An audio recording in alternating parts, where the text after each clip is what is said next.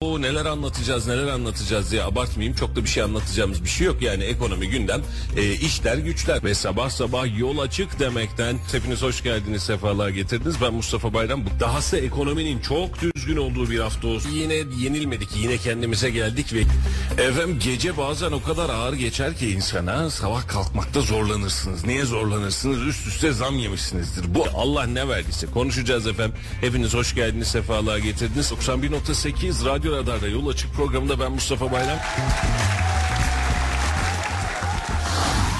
Radyo Radar Yol Açık başlıyor. Efendim hayırlı sabahlar ve günaydınlar diliyoruz. Hepinize hoş geldiniz, sefalar getirdiniz. doksan bir nokta sekiz Radyo Radar'da bölgenin tek haber radyosu'nda ve Kayseri'nin iddia ile en çok dinlenen sabah programında sizlerle beraberiz. Ve bugün de saat dokuza kadar olan birlikteliğimiz başladı. Hoş geldiniz. Şimdiden hepinize hayırlı yolculuklar. Yolunuz açık, trafiğiniz az. Mümkünse stresiniz, makas atanınızda e, mümkün olduğunca az olsun. Kazasız, belasız, güzel haberlerle güzel bir gün, güzel bir cuma, hayırlı bir cuma talep ediyoruz. Niye? Niyet ediyoruz, diliyoruz sizlere de ve şimdiden de cumanız mübarek olsun diyoruz. Ee, para piyasalarıyla başlayacağız. Bugün Halil Bey yolculuklar içerisinde, bugünlük bizden müsaade istedi ama Ahmet Bey burada, iki kişiyle stüdyoyu sırtlarız değil mi Ahmet Bey? Yaparız. Günaydın öncelikle, tabii ki sırtlarız. Yaparız. Hallederiz. Ekonomide çok fazla pas atmazsan gideriz.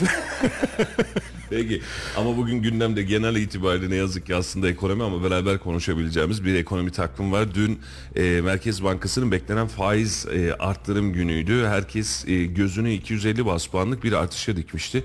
Ben de hatta ısrarla gün içerisinde de birkaç bankacı arkadaşla da oturma şansımız oldu. beş yüz baz puanlık bir artış yaparak daha doygun bir reaksiyon alacağımızı, hatta bunun bile yetmeyeceğini, Aralık ayında yeniden faiz artışını konuşmamız gerektiğini söylemiştim. E, dediğim çıktı. E, ne yazık ki dediğim çıktı. Ama bir taraftan da iyi ki dediğim çıktı. Detayları birazdan anlatacağım. Ee, para piyasalarında özellikle dolarda, kurda ve altındaki son duruma bir bakalım. Sonra da faiz kararını e, konuşalım istiyorum. Dolar kuru an itibariyle yirmi sekiz lira seksen yedi kuruşa kadar yükseldi. Euro'da ise otuz bir lira elli kuruşluk bir fiyat var. E, dolar yirmi dokuz lirayı test ederken Euro otuz bir elli'de birazcık sabitleyecek gibi kendisini. Şu an itibariyle altının ons fiyatı bin dokuz yüz doksan üç dolar. Brent petrol ise korkulan seviyenin aksine seksen bir dolar otuz yedi sentti. Şu an itibariyle stabil kalıyor. Önümüzdeki günlerde artan bilmiyorum ama seksen seksen bir şu andaki fiyatların e, değişmeyeceği kurlar anlamına geliyor. Yani çok ciddi bir aksiyon almayacağımız, yükselmeyeceği kurlar anlamına geliyor. Ama seksen bir dolarlık Brent petrol fiyatı yetmiş dolarlara düşerse tabii ki akaryakıtımızda da otuz liranın altına doğru bir iniş yaşama şansımız olur, ama şu an itibariyle görünürde böyle bir tablo yok. Yükselmesi beklenirken düştüğünü söylemek de mümkün. Borsa İstanbul dünü yedi bin sekiz yüz doksan sekiz puanda kapadı. Aslında faiz artışıyla beraber piyasanın güven endeksinin bir miktar daha yükselmesi gerekiyordu. Ama akşamüstü özellikle gelen depremle beraber, borsa kapanmadan önce yaşanan deprem birazcık belki tedirginliği e, te- tetiklemiş olabilir. Son on beş yirmi dakikadaki düşüş depremin etkisi miydi? Yani bu, ben öyle yorumladım. Ben haber olarak bir şey göremedim. Ani haber mi? Yoktu. Ama deprem ve depremin ardından da son on beş dakikadaki düşüş, evet, konusuydu.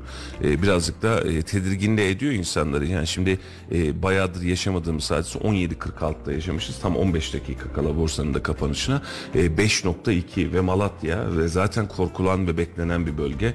E, böyle bir depremi ben de Allah var ticaret odasındaki toplantıdaydım. Deprem haberi düşünce ben de gerildim. Devamı gelir mi? Başka bir şey olur mu? Zarar var mıdır, can kaybı var mıdır diye bakıyorsun. Mal kaybını artık geçtik yani, o oluyorsa da olsun, ona yapacak bir şey yok, ama can kaybı olmasının en büyük tedirginliğimiz o. Birazcık onun etkisi e, gibi hissettim ben borsadaki düşüşü işin açıkçası. E, serbest piyasada altına bakalım. Şu an itibariyle gram altın bin dokuz yüz lirayı geçti. bin dokuz yüz bir lirada hatta şu an itibariyle.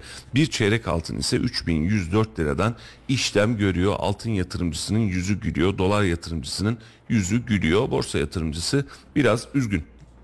Görünür itibariyle tablo bu. üç bin yüz otuz liraydı bir gün önce. üç bin yüz kırk, üç bin yüz otuz Kayseri piyasasındaydı. üç bin yüz dört lira dediğine göre yani aslında biraz da stabil gidiyor. Öyle değil mi? Kısmi bir düşüş de var. Ee, şöyle Ahmet Bey, bin dokuz yüz doksan üç dolar şu an altının ons fiyatı, iki bin dolara geçmişti iki gün önce. iki bin beş dolarları test etmişti. Hı hı. Yeniden bin dokuz yüz doksan üçe düştü. Ama şu an hani bu bir yatırım tavsiyesi değildir. Cümleyi baştan söyleyelim. Ee, dünya genelinde altın ve kripto parayla alakalı farklı bir beklenti var. Mesela şu an kripto parada da benzeri bir durum var. Parasal değer kaybetmenin devam etmesi, enflasyonun önlenememesi sebebiyle. Mesela şöyle bakalım. E, Bitcoin otuz yedi bin doları bulmuş. Yani on altı bin dolarlara, on yedi bin dolarlara kadar tabii konuştuğumuz Bitcoin şu an itibariyle otuz yedi bin dolar ve günlük artışları yüzde iki, yüzde üç, yani dolar seviyesinde yüzde iki, yüzde üç, bunlar çok yüksek artışlar. Evet. E, altında da benzeri bir durum aslında bekleniyor. E, Fed'in kararları, ülkelerin Merkez Bankası'nın kararları filan derken altında bir miktar da bak ben çıkarım buradan bence diyor.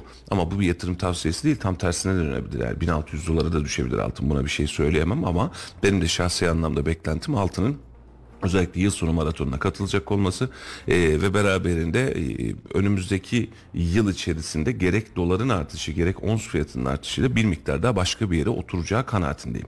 Yatırımın altında mı dersen, yatırımım yok, altında değil, onun için. Ya e, daha yavaş hareket ediyor aslında yani. Ee, bu tür beklentiler insanlarda şey beklentisi oluşturuyor. Yani bu tür haberler ya da e, konuşmalar hani aniden böyle fırlayacak gidecekmiş gibi bir hava oluşturuyor ama yok yok öyle değil. Yani bir bakıyorsun sakin, sakin. E, bahsettiğimiz rakamlara işte iki bin yirmi dört Şubat'ına gelmiş. Yani ne ara geldi, hani ne ara fırladı, nasıl çıktı e, pek de hissettirmiyor yani bu işlere. Bir de şey vardır ya Ahmet Beyciğim, e, borsa yatırımcıları da söyler. Endeks üstü getiri. Evet. Ya da piyasa üstü getiri. Şimdi e, altındaki hareketlilik bizim paramızı koruyup bir miktar endeks üstü getiriye sahip olabilir. Dolardaki pozisyon, dolarda kalınacak pozisyon endekse paralel bir getiri. Yani biz paramız değer kaybetmesin diye düşündüğümüz yatırım araçları olmalı bunlar. Yani yoksa e, ben buradan altına para yatıracağım, bugün bir yatıracağım, yarın iki kazanacağım beklentisi birazcık riskli. Tüm emtialarda riskli. Evet. Bunu nerede alıyorsunuz? İşte dönemsel olarak e, kripto paralarda aldınız. Dönemsel olarak borsada bazı yatırım hisselerinde aldınız ama onun da risk tarafı şu, işte çok güzel para kazanıyorum, iki katına üç katına çıkarttım dediğinde bir gün sonrasında e, paranın ana ana paradan da aşağı düştüğünü görebilirsiniz. Bir sene, bir buçuk sene araç yatırımında aldınız. Aynen öyle. Ama bir anda da pat diye, mesela araç alanlarda da şu an aynı sıkıntı var. Ee, ben e, ısrarla söylüyorum otomotiv grubundaki arkadaşlara üçüncü aya kadar bir sancı söz konusu görünüyor ama üçüncü aydan sonra ikinci el araçlar bundan daha düşük fiyatlardan satılmayacak ve piyasa ister istemez bir canlılığa e, yeniden toparlayacak. Çünkü dolar bazlı da sıfır aracın fiyatı artıyor. Sen şimdi mesela geçen gün elektrikli araçlarla alakalı bir ÖTV kararı çıktı, biliyorsun. Evet, evet. yüzde onluk bir milyon iki yüz elli bin liraya kadar yüzde on tutardı. Bunun için bazı araçlar bu ÖTV bandının dışına çıkıp işte atıyorum bir beş yüz bir altı yüz civarına satması gerekirken iki buçuk civarına doğru seyretmişti. E, devlet bunu dedi ki bir iki yüz elli bir dört yüz elli yaptım. Hadi siz şurada rahat oynayın dedi. Araçların hiçbirisinin fiyatı düşmedi. Aksine her biri üzerine koyarak devam etti. Çünkü maliyetler şişti. Yani sen ne kadar zorlarsan zorla, vergisini zorla, onu... Ha devlet ne yapar? Bahsetmiş olduğumuz ÖTV'yi, normalde kullandığımız yüzde kırklık, yüzde altmışlık ÖTV'yi kaldırıyorum der, araç fiyatları düşer.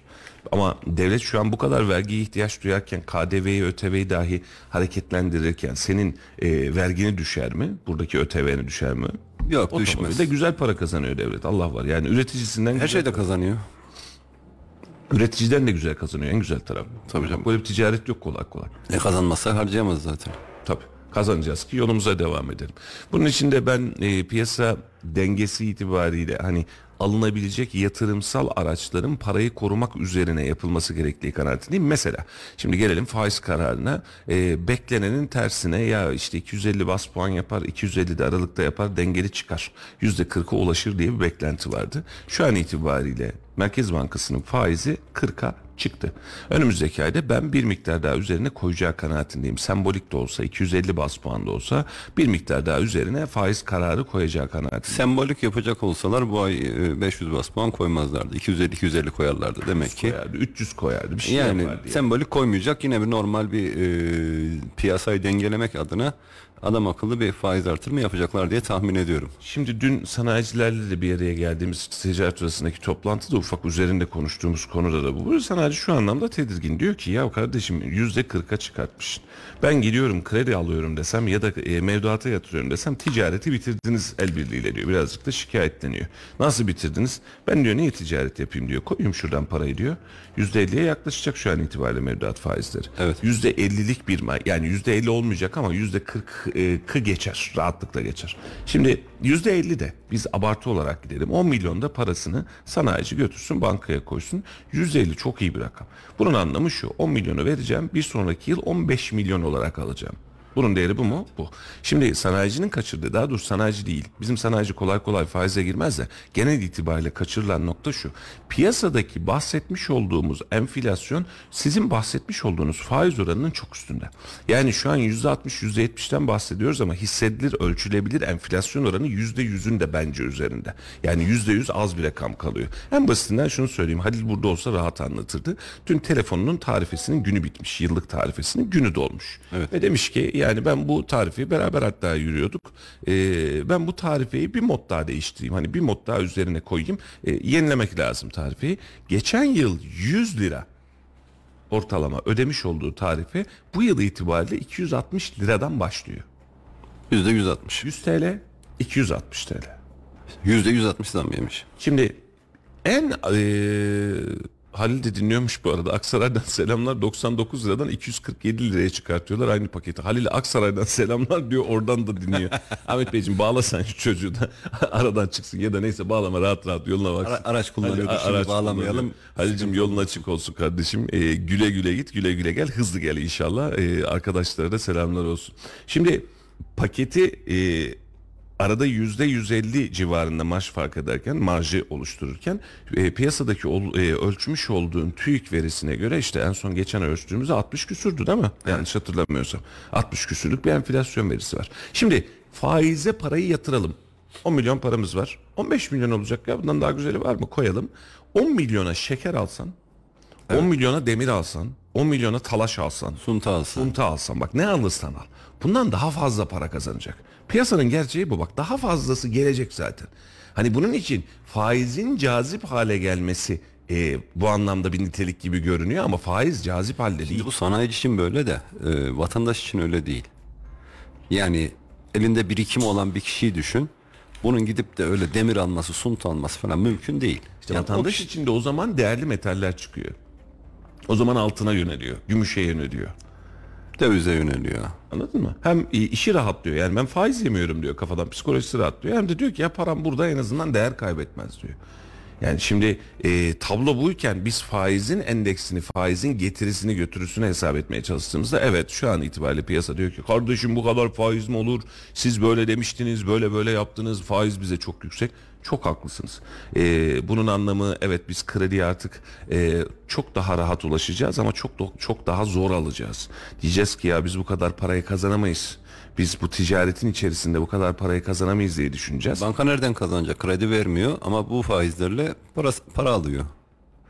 Zarar eder. Faizlerle para almıyor. Dünkü konuştuğumuz bankacı arkadaşlar, bir yerden daha teyit etmiştim. Hali hazırdaki mevduatına sahip çıkıp şımartabiliyor ama dışarıdan mevduata oran vermiyor. Yani sen bugün itibariyle bankada mevduatla paran yok. Sen alıyorsun, bir bankaya gidiyorsun. Kardeşim bana fiyat ver diyorsun. Al on milyon lira, on beş milyon verdiğin zaman almıyor değil mi parayı? Yok, oran vermiyor sana. Nasıl oran vermiyor? Oran vermiyor. İşini yapmıyor. Yapmak zorunda da değil.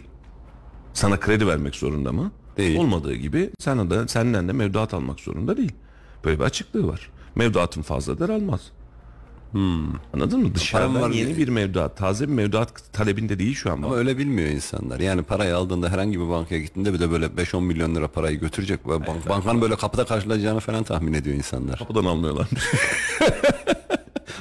Kapıda karşılamıyorlar ama kapıdan almıyorlar içeriye. Psikolojisi şöyle Ahmet Bey. Şimdi bir milyonluk bir rakam eğer mevduata yatıracak olursanız şu an itibariyle görünür şartta e, kırk bin işte ne yapıyor, hemen hemen kırk bin lira civarında maksimum e, bir gelir elde ediyorsunuz. bir milyon dediğiniz şu an normal bir araba parası.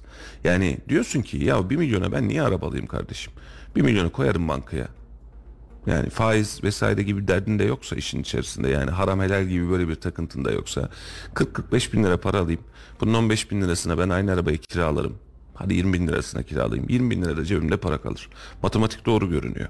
Matematiğin kaçırdığımız nokta şu. O bir milyonluk araç önümüzdeki yıl yaklaşık iki milyona denk gelecek. bir milyon beş yüz, bir milyon altı yüz olacak. Sen bir de kira parası ödeyeceksin bir o kadar kullanamadığın için. E sonrasında sen yine zarardasın. bir yani milyon şu... paran bir milyon olarak duracak. Aynen öyle. bir milyonun bir milyon. Hadi üzerine beş yüz daha geldi diyeceksin. Bu beş yüzün iki yüz ellisini zaten araba kiralamaya vermiş olacaksın. Kalan iki yüz elli e zarardasın. Bunun için de bu faiz oranı piyasadaki enflasyon dengesini toparlayabilecek faiz oranı olmaktan hala çok uzak. Ama algı olarak ben sana şöyle söyleyeyim. Bankaların işte uygulamaları gün içerisinde açtığın zaman sürekli işte hoş geldin faizi, sana şunu veriyoruz, mevduatına şunu veriyoruz. Küçük yatırımcıyla, böyle küçük parası olmayan insanlarla çok oynuyorlar. Evet. Ama büyük yatırımcı on milyon, elli milyon, yüz milyon parayı götürdüğü zaman kapıdan almıyorlar. Ya o dengesi çok, çok ilginç. Şimdi bak Halil yazıyor bir taraftan da, yayına katılıyor, dayanamıyor, kahvaltı ediyormuş herhalde. Bankalar kendilerine mevduat gelmesin diye piyasanın altında faiz oranı veriyor. Yeter ki gelmesin diye. Ama gelen reklamlar şey yani işte yüzde otuz, yüzde kırk hoş geldin faizi yani var, bilmem bir şey faizi var. Önceden bankalarda şey vardı Ahmet Bey. Krediyle alakalı promosyon vardı. Mesela millet üçle veriyorken bu iki buçukla veriyordu, iki kırkla veriyordu filan. Şu an bankalara bir bak, genel itibariyle faiz oranları aynı. Promosyon nerede yapıyorlar? Diyor ki mesela üç ay ödemesiz nakit avans vereyim sana yirmi bin lira diyor. Faizsiz diyor. Bunu da müşteri kazanmak için yapıyor. yirmi bin lira normal sokaktaki asgari ücret alan vatandaş için bir aylık derdini çözebilecek önemli bir rakam. Ama evet, banka için bir hükmü yok. Hmm. Yani karşılığı da var ya zaten, hani adamın maaşı var vesairesi var, sana yirmi bin lira vereyim, otuz bin lira vereyim, nakit avans vereyim, İlk gelen müşteriye, ilk krediye bunu yapayım. Yani şu an müşteri kazanmak arzusu var bireyselde, ama ticari grupta bakacak olursan, zannedersem ticaretteki arkadaşlar da bunu söylüyordur, şu an ticari grupta yana yana kredi satmak istiyor bankalar. Yana yana hani o seçim öncesinde hani kastık, sıkıldık, vermiyoruz, veremiyoruz, kredi işte üç yüz bin liradan fazla vermiyoruz. Gitsin bir tüccar on milyon kredi istiyorum desin, çıkar. Ama, Ama yüksek faizle çıkar. Yani. E şimdi sen bu faizle karşı karşıya kaldığında bu işi çözebileceksen amenna sana. Bildiğin tefecilik dönmüş ya. Ona dönmüş zaten ya. Öyleydi zaten. Yani hep öyleydi. Yok hani bankacılık bunun legal sistemiydi ya, ama şu anki bu makasların açılması, ondan vermem, bundan veririm, bilmem bir şey yaparım, karşılığında şu teminatı alırım falan. Hani iş e, B D D K'nın kontrolündeki böyle kurumsal bankacılık sisteminden ziyade daha böyle insana şey hissettiriyor. Şu an itibariyle devletin de zaten yüzde kırk dediği için, yani bankada gidip devletten bana haftalık e, faiz oranıyla bana fa- para versene dediğinde o da onu o rakam alacak. Yani bunun altına zaten inme şansı yok. Onlar da e, dikkat et, biz kriz zamanı, kriz öncesi, pandemi dönemi, pandemi sonrası bankalar hep kar etti. Masa hep kazandı. Yani eğer kaybettiysek biz kaybettik. Bankaların karında hiç düşüş olmadı. Hatta astronomik artış. Anormal anormal karlar ettiler. Buna rağmen niye bu kadar kastırıyorlar? Ben de onu anlamadım yani. Ya buna alıştılar. Yani yüzde beş yüz, yüzde altı yüz, hatırlamıyor musun yapılan açıklamaları? Şimdi dokuz kat, on kat yüksek karlar. dokuz on kat para kazanmaya başladılar. Şimdi en ufak bir işte en ufak demeyelim aslında. Ufak da değil ama şu anki duruma baktığınız zaman böyle her taraftan kastırıyorlar. Yani bu on kat karı her sene alacaklarını zannetmesinler. Valla onlar uzun bir süre alacak.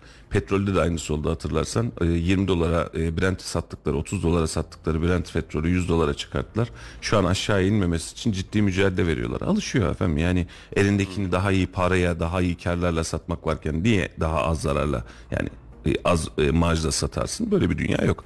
Şimdi haberlerden birazcık derlemek istiyorum Ahmet Beyciğim izninle. E, mevduat faizi, mevduatların ağırlıklı bölümünü oluşturan bir üç ay arası vadeli mevduatlarda ortalama faiz yüzde kırk altıyı aşarak yirmi yılın, son yirmi yılın en yüksek seviyesine çıkmış yüzde kırk altı ile. Türkiye Cumhuriyet Merkez Bankası verilerine göre on yedi Kasım haftası itibariyle mevduatların ağırlıklı bölümünü oluşturan üç aya varan vadeli mevduatlarda ortalama faiz yüzde kırk altı yirmi beş seviyesine çıktı. Böylelikle bu vadeli mevduatlarda yirmi yılın en yüksek faizi kaydedilmişti. iki bin yirmi ikide mevduat faizi yüzde on yedinin altına kadar gerilemişti. Bankacılık sektöründeki toplam mevduat, bankalar arası dahil, bu kısım önemli, on yedi Kasım ile biten haftada üç yüz elli dört milyar üç yüz elli beş milyon lira çok özür diliyorum, artarak, bu artan kısmı. Toplam şu an mevduatta bekleyen paramız on dört trilyon yedi yüz on beş milyar lira. Oo. Yani dolara vurmak şey de çok çok ciddi rakamlar. Çok ciddi anlamda büyük bir mevduatta beklenti var ve mevduatta da bekleyen para var.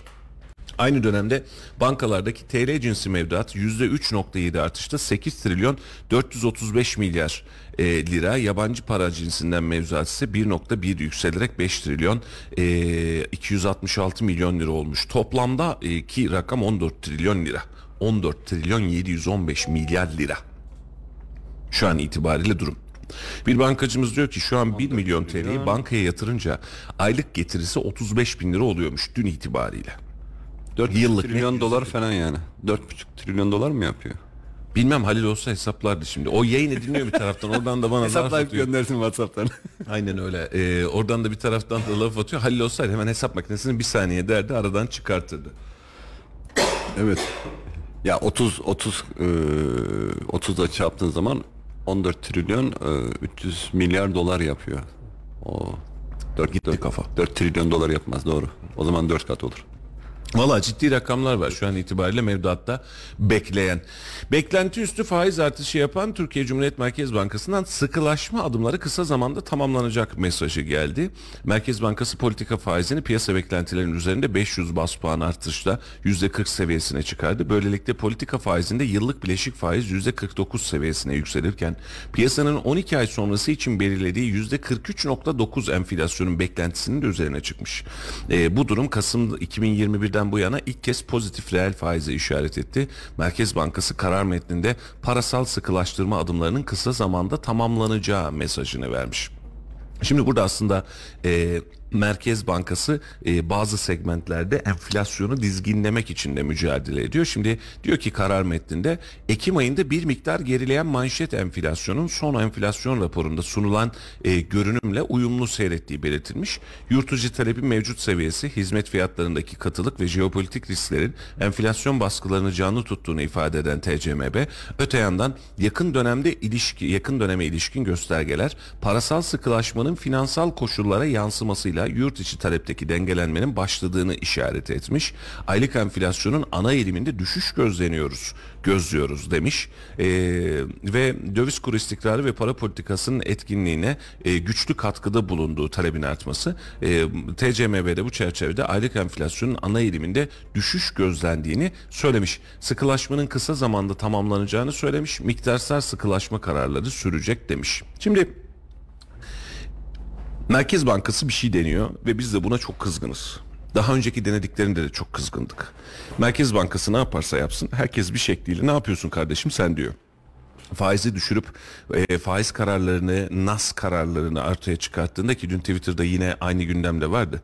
Cumhurbaşkanı Recep Tayyip Erdoğan'ın bu kardeşiniz iktidarda olduğu sürece faiz bu ülkede yükselmeyecek dediği açıklamaları da vardı. İki yıllık bir fetret devri yaşadık biz ekonomik anlamda. Tabiri caizse net olarak bu tam bir fetret devriydi.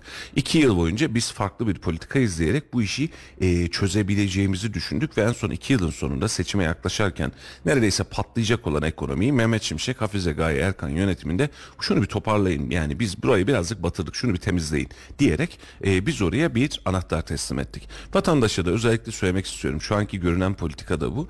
Ee, Hazine Maliye Bakanı ve Merkez Bankası Başkanı şu an itibariyle net, bunu Türkiye'nin son yirmi yılında en net söyleyebileceğim zamandır, tamamen hükümetten bağımsız çalışıyor. Mustafa'cığım, ekonomi yönetiminde ülke deneme tahtası olamaz ki ya. Oldu. İşte ya onu şimdi o, onu eve gidiyorsundur yap- dersin ki her gün gittiğin yola bir gün şurayı deneyeyim dersin. Aa, burada trafik sıkışıkmış dersin, bir daha denemezsin. Hani bunu denemeyi böyle denersin ya. Yeni bir yemek görürsün. Ben bunu bir denemek istiyorum. Tadını sever miyim, sevmez miyim? Ekonomi yönetiyorsun ya. Bütün ülkeyi yönetiyorsun. Bu yapılan bu hamleler kaç insanı mahvediyor? Kaç insanı zengin ediyor? Valla ülkenin içinden geçti. Yani burada da şimdi Tayyip Bey'in o zamanki o iddialı açıklamalarını yeniden hatırlamak, hatırlatmak isterim. Ben ekonomistim diyordu seçim meydanlarında. Şimdi ee, ben doktorum demek gibi bir şey bu benim için. Bilmiyorsan bileni orada tutacaksın. Şimdi biz orada Sayın Nurettin Nebati e, gözleri ışıldasın. Şu an itibariyle Mersin Milletvekili Nurettin Nebati'nin altı ay gözümüzü kapatsak daha iyi olacak vaatlerini hatırlıyoruz. Ekonominin duygusal tarafı yok Ahmet Bey. Yani hep baştan beri konuştuğumuz hadise bu. Yani sen böyle düşünüyormuşsun, vatan, millet, Sakarya, ekonomi. Ekonomi böyle bakmıyor. Ya yarım ekonominin realleri var. Yarım doktor candan, yarım hoca imandan eder yani. Yani bu da bizi paradan etti. Yarım ekonomist de bizi paradan etti. Şu, e, yapılan sistemin şu an doğrusunu yapıyoruz Ama çektiğimiz acı bugünün acısı değil. Yani Merkez Bankası faiz kararını arttırdı, faizi arttırdı diye biz bir sıkıntı çekmiyoruz. Önceki dönemde düşürdüğümüz için biz bu sıkıntıyı yaşıyoruz. Evet. Vatandaşın bunu ayırt etmesi lazım. Çünkü niye? Şurada şöyle bir defans oluşuyor. Diyor ki efendim bu kadar faiz mi olur? Bunun yapılmaması lazım. Evet, kendilerince tespit yaptıkları noktalar var ama tespitin bugünle alakası yok. Şu an itibariyle bu yönetimi yaparsak biz takriben iki bin yirmi beş iki bin yirmi altıda gün yüzü göreceğiz. İnsanlar... Hani dünyada çok ciddi bir aksiyon olmazsa, savaş olmazsa, bizim ciddi bir hükümet krizimiz olmazsa, değişimlerimiz olmazsa biz iki bin yirmi altıda gün yüzü görmeye başlayacağız. Ama hafızalar o kadar zayıf ki, yani bugün piyasayı işte dün e, mali müşavirimiz geldi, dedim nasıl piyasalar dedim, insanların dedi çekleri dönmeye başladı dedi, sıkıntı yaşıyorlar. Evet. Bugün bu sıkıntıyı yaşayan bugünkü alınan e, mali yönetimden olduğunu zannediyorlar. Yani böyle de bir algı var. Çünkü biz geçmişten gelen şey yapmıyoruz. Ee, işte iki yıl önce kararların bugünleri böyle kötü etkilediğini düşünmüyoruz. Hı hı. Ha, bak Merkez Bankası baz puanları arttırdı. Ondan dolayı millet çekin ödeyemiyor diyoruz. Ki alakası yok. Hiç alakası yok. Hiç yani. alakası yok. Yani bu iki yıldır uyguladığımız politikanın sonucu. Ki o günleri bir hatırlayalım şöyle kısacık. yirmi bir Aralık'ta e, en uzun gecede çok ince bir operasyon yapılmıştı. Kur korumalı mevduat hesabı açıklanarak dolar kuru on sekizlerden on bir liralara kadar düşürülmüş ve vatandaş da Malatya'da, Elazığ'da, İstanbul'da davul zurna çalarak bak ne kadar güzel bir iş yaptık diye bunun kutlamasını yapmıştı. Bugünleri iyi hatırlayalım. Bugün itibariyle dolar otuz liraya yaklaştı. yirmi dokuz lira. Biz hala o davulun tokmağını bulamadık. Şimdi bunu şunun için söylüyorum. O gün itibariyle kutlama yapılırken, o gün itibariyle yapılan işin doğru olduğunu düşünenler, bunun yanlış olduğunu savunanlara siz faiz lobisiniz deyip kolundaki saate kadar laf edip daha sonra bunları vatan haini ilan ederken şu an o vatan haini ilan ettiklerinin politikasıyla yeniden süreci düzeltmeye çalışıyoruz. Evet, bir takipçimiz de şey yazmış, Duran Bey. Selam, hayırlı cumalar. Ben dün esnaftan kredi için başvurdum. altı yüz elli bine bir milyon yüz bin yazmış. Doğru. İki katına birazcık yakın. Muhtemelen de o da yirmi dört ya da otuz altı ay vadelik bir kredidir. Yani yirmi dörttür muhtemelen de. Ee, bu tablo yaşadığımız sıkıntı, bugünün sıkıntısı ya da bugünden sonra alınacak kararların sıkıntısı değil. Şimdi kötümser tablodan bahsedeyim Ahmet Bey. Ee, çünkü bu kısım e, genellikle gözümüzden kaçıyor. Biz şöyle zannediyoruz.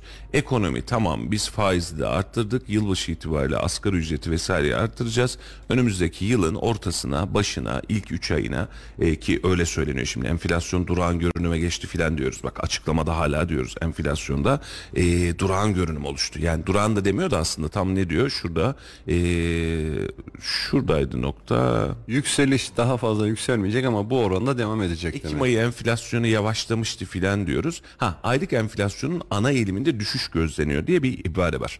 Aynı Merkez Bankası Başkanı geçtiğimiz gün yaptığı değerlendirme toplantısında, hatırlayın bunu da burada hep beraber konuşmuştuk. Mayıs ayına kadar enflasyonun yükseleceği, Mayıs ayında şu anki TÜİK verilerini baz alarak söylüyorum yine yüzde yetmişe yaklaşacağı, Mayıs ayından sonra düşüş eğilimine geçeceği e, ifadesini bizzat kendisi kullandı. Yani biz bu kararlar alırken enflasyon daha da düşecek diye bir beklenti içerisine giriyorsak bunu sadece TÜİK verilerini açıklarken açıklama kağıtlarını değiştirerek yapabiliriz.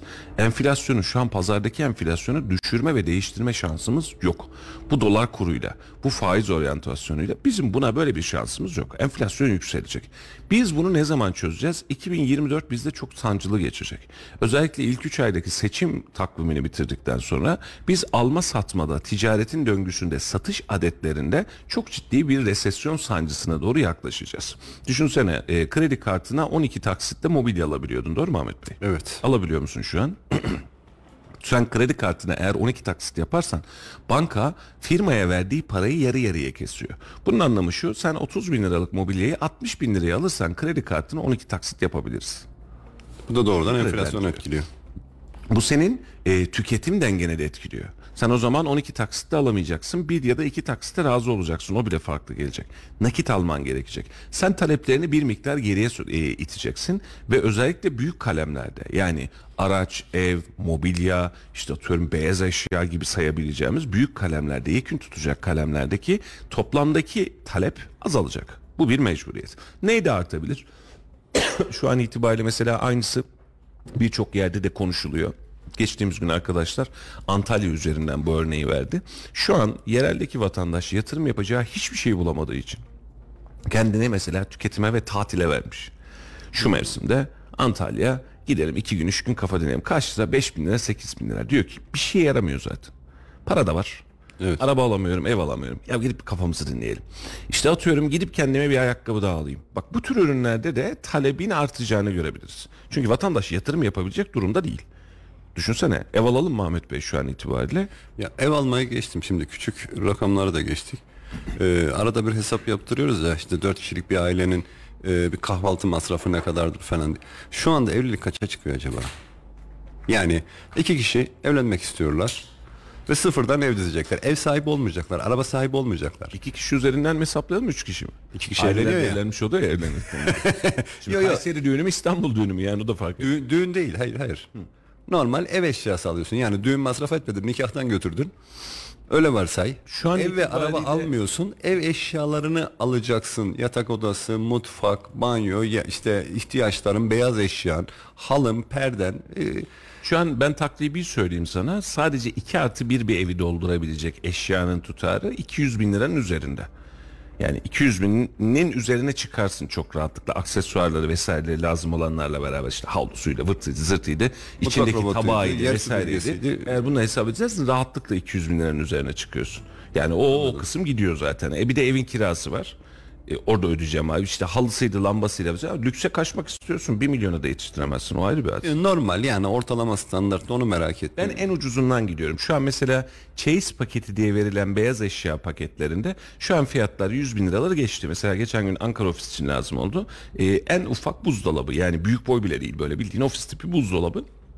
Ya normalde ben e, eve en büyüğünü almıştım o zaman beş bin küsür liraya. Ya ne kadar para filan diyorduk. Şu an en ufak tip, hani ofis tipi küçük yerden bitmenin bir üstünü düşün. İşte on dört bin lira mı, on altı bin lira mı filan. Hmm.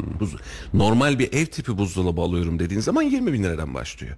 Çamaşır makinesi, bulaşık makinesi dediğin zaman herkese işte programına, hacmine göre değişiyor. Burada da bir yakın tutuyor. Önceden çeyiz paketini neredeyse yirmi otuz bin liraya veriyordu firmalar, daha iki yıl öncesine kadar. Şu an itibariyle daha yenisi belirlenmemiştir ama şu an yüz bin lirayı çok rahatlıkla geçmiştir tüm beyaz eşya setiyle. E televizyon diyorsun, yani kullanabileceğim bir televizyon on on beş bin liradan başlıyor. Yani beş bin liraya, üç bin liraya, bin liraya BİM'lerde, A yüz birlerde televizyon satılıyordu. Bitti o iş. Ya işte oturma odası, salon ya da yatak odası, takım eşyalar, diğer mutfak aletlerini, küçük ev aletleri, bilmem bir şey, süpürgesini falan, iki yüz bine çıkmaz bence ya. E, minimum. En ucuzu bu. En ekonomiyi. Yani en dibini piyasanın... sıyırtarak. Ha, yoksa iki yüz bine çıkacak gibi bir rakam değil yani. Halil e, hala oradan. Senin buzdolabı ayarındaki dolap elli bin lira şu an diyor. Hala oradan hala sünüyor. Doğrudur Halil'cim. Allah yardımcısı olsun ya. Yani insanlar, gençler evlenecekler, yuva kuracaklar. Ee, geçtim o şaşalı düğün masraflarını falan bir tarafa koyuyorum. Yani onları hesaplamadan sadece yaşayabilecekleri bir evin içerisinde e, ortalama, öyle çok minimum dibini sıyırarak en kötüsünü aldım, üç ay sonra bozulacak aletleri almadan üç yüz bin lira bir para birik, birikimleri rahat. Olmak zorunda ya da çok, çok e, zamanında almış olmaları lazım ki üç yüz bin liralık bir yatırımla bir eve kafanı sokabiliyorsun. Bunun dışındaki, yani evi satın almıyorsun ama bu üç yüz bin liraya hatırlarsan üç sene önce ev, ev alıyordun ama şu anda sadece içindeki eşyaları koyabiliyorsun. Valla tablo gittikçe de vahimleşiyor. Aslında şöyle, rakamın ayarı kaçtığı için Ahmet Bey, bizim de gelirimizin ayarı aynı oranda kaçsa bize çok sıkıntı olmayacak. Yani tamam, o elli bin lira, ya ben de dün bin lira kazanıyordum, ben de şimdi elli bin lira kazanıyorum, yani ne olur ki filan dersen tamam, bunun bir makbuliyeti var. Ama rakamın ayarı kadar bizim e, gelirimizin ayarı bu kadar değişmiyor. Bu zaten bizim şu an ekonomik anlamda sıkılaştırma çabasının bir başka yansıması da bu. Bunu bilerek mi yaptık çok fazla niye bilmiyorum hep, ama. Hani alt gelire yapıyorsun yani, emekliye zam yapıp aynı parayı veriyorsun, tamam bir yerlerde sıkılaştırıyorsun da biraz da yukarıdan sıkılaştır abi, öyle şey olur mu? Hep en alt gelir grubundan, zaten zorlanan gruptan daha çok sıkılaştırıyorsun. Evet. Onlar onlar sayı olarak fazla ya, onlar herhalde. Valla evet, sayı da fazla. Geçen işte Koç'un açıkladığı var ya, beş buçuk milyon çalışıyor. Bunu iki milyonla halledebiliriz diyorsun. E şimdi bu tarafa para vereceksin. Zaten almışım fazla fazla. Fazla mı versen, az mı versen. Dün mesela yine e, gündeme ekonomi, e, ticaret odasında mobilya sektörüyle alakalı bir toplantı vardı. E, Cumhurbaşkanı e, ne oldu şimdi? E, Sayın Elitaş e, geldi. AK Parti Genel Başkan Vekili. Ha, şimdi oldu, Cumhurbaşkanlığı ile alakası yok. AK Parti Genel Başkan Vekili. Eskide biliyorsun e, bakanlık yapmıştı. E, Elitaş'ta geldiğinde benzeri şeyleri konuşuyoruz şimdi, alan itibariyle, süreç itibariyle. Şimdi E, elimizde bir malzeme var. Malzemeyi üretme endeksine göre koymamız lazım. İstihdamda sıkıntımız var. İstihdamı çözmeye çalışıyoruz. Maaşta sıkıntımız var. Bunların tamamını yapıyoruz. Ekonomik darboğazda sıkıntımız var. Krediye ulaşmakta sıkıntımız var. Şimdi bunların tamamını topluyorsun. Ortaya bir çiçek çıkartmaya çalışıyorsun. Şimdi bizim burada da sanayide hadi bir şeyler üretelim diye ya, ver yansın ediyoruz. E, kalıtsal reformlara, kalıtsal değişikliklere ihtiyacımız var. Henüz bu kısmı çıkmamışız. Ekonomi diyorsun. Ülkenin ekonomisine güvenip yatırım yapman lazım. Nereden çıkacağını bu anlamda bilmiyorsun. Hepsini beraber toplayınca sanayici de, çalışan da, tabandaki de bu anlamda ciddi anlamda şaşkınlık e, yapıyor. Bunu niye söyledim? E, şu an kamu özelinde sen hala yirmi iki bin lira minimum maaşla kamuda bir maaş dengesi oturtur. Yarın bir günde bu maaş dengesini yirmi iki binden otuz küsür binlere çıkarttığında e, otomatik olarak özel sektördeki insanlar diyecek ki ya özel sektörde çalışmanın bir anlamı yok. Ben bu parayla açım. Ben de yeniden kamuya yönleneyim. E, bunu değiştirebilecek adımların atılması lazım. Bu adımları da halen ne yazık ki bir türlü atmıyoruz. Tüm konuşmacılar, Anadolu Holding'in C E O'su Alparslan Bakiya Tekin e, hani derler ya günde iki kez doğruyu gösterilmiş diye çok önemli açıklamalar yaptı. E, istihdam konusunda yaşadığı sıkıntıdan bahsetti. Bak Anadolu Holding gibi bir yer. Hani istikbal biliyorsun hani bugüne kadar devlet memuriyeti gibi düşünülürdü. Hani gittim evet. Rahatım çünkü özlük hakları iyidir diğerlerine göre. Mesaisi kurumsaldır. Şu an onlar bir işçi tutmakta rahatsızlık hissediyor. otuz kişilik sınıf açtık diyor. Sınıfta eğitim veriyoruz diyor. Hani bilmeyen adamı alıyoruz. İşte atıyorum bir ay iki ay biz bu adama eğitim veriyoruz. Bildiğin hem maaş veriyoruz hem eğitim veriyoruz alışsın diye. Ekmeğini kazansın diye. Sonra da bunu işçi yapmaya çalışıyoruz. E burada bile sıkıntı yaşıyoruz. Çok ilginç bir durum bu, farkında mısın? Yani işletmeler çalışacak insan bulamıyorlar. İnsanlar da bir boş vermişlik mi var? Yani çalışınca bir şey olamayacaklarını mı düşünüyorlar? Ya da kazandıkları paranın... Maaş ve denge Ahmet Bey. Yetersiz olduğu için çalışmayın bundan mı diyor? Şimdi bir sıfırdan iyidir. Evet. Ekmeğe ihtiyacı olan bir insana bir iş verdiğin zaman yani temel ihtiyaçlardan git. Karnını doyurabiliyorsa tamam ben bugün karnıma doyurdum. Hani evet. Günlük bir yere gittin, bir iş yaptın. Ya dışarıdan ekstra bir iş aldın. Karnıma doyurdum dersin. Ee, daha düzenli, geçer. Daha düzenli bir işe girdiğin zaman hani tamam aylık yani düzenli olarak karnımı doyurup e, zorunlu masraflarımı görebileceğim bir işe ekmeğe sahip oldum dersin. Hı hı. Ardından daha iyi bir işe geçersin.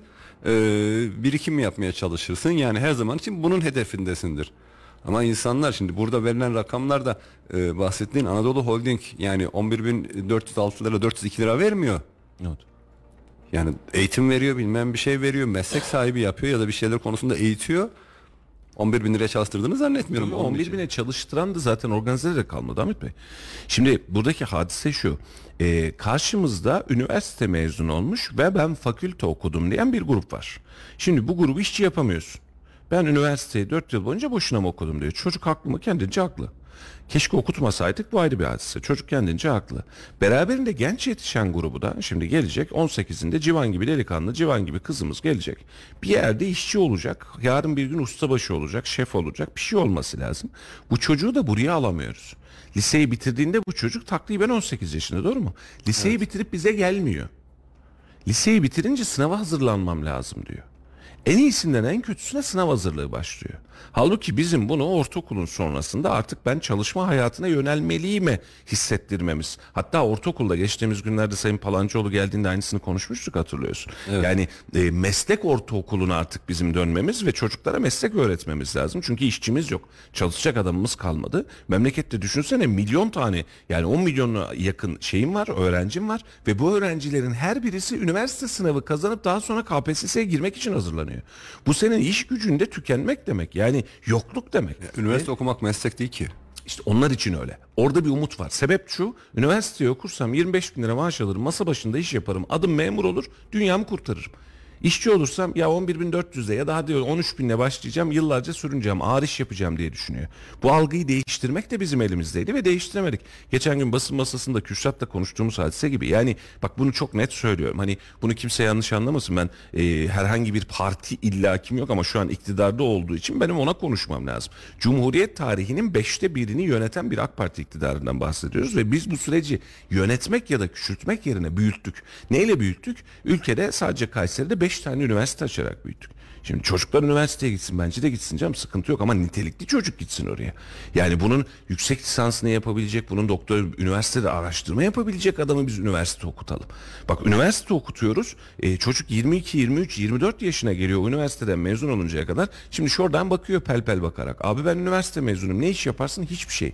Ne yaptın oğlum? Hani eskiden öyle derler dedi. Ne yaptın sen bu okul olunca? İt taşladım. Hani bizdeki tabir oydu, it taşlamak derdi. Yani ne yapmışsın? Kafede gezmişsin, evde oturmuşsun, arkadaşlarla takılmışsın. İşte atıyorum iki gitar çalmaya çalışmışsın, iki tane kız arkadaşın olmuş. Bu kadar. Gençliğimizde, çocukluğumuzda bir laf vardı ya, işte bu gelişmiş ülkelerle ilgili çocukluk şeysi, hayal kurarsın. Ya Avrupa'da adam çöpçüsü bile üniversite mezunuymuş falan derdik. Ona döndük. Aslında Avrupa'daki adamın çöpçüsü üniversite mezunu değildi. Biz orada kaçırdık, bizi orada kandırdılar. Çocukluğumuzu öyle derdik. Yani oku, okuyalım diye bizi ya, kandırırlardı. Şey yani bu İngilizler çok kültür, köylüsü bile İngilizce konuşuyor demek gibi bir şey. Adamların öyle bir derdi yok.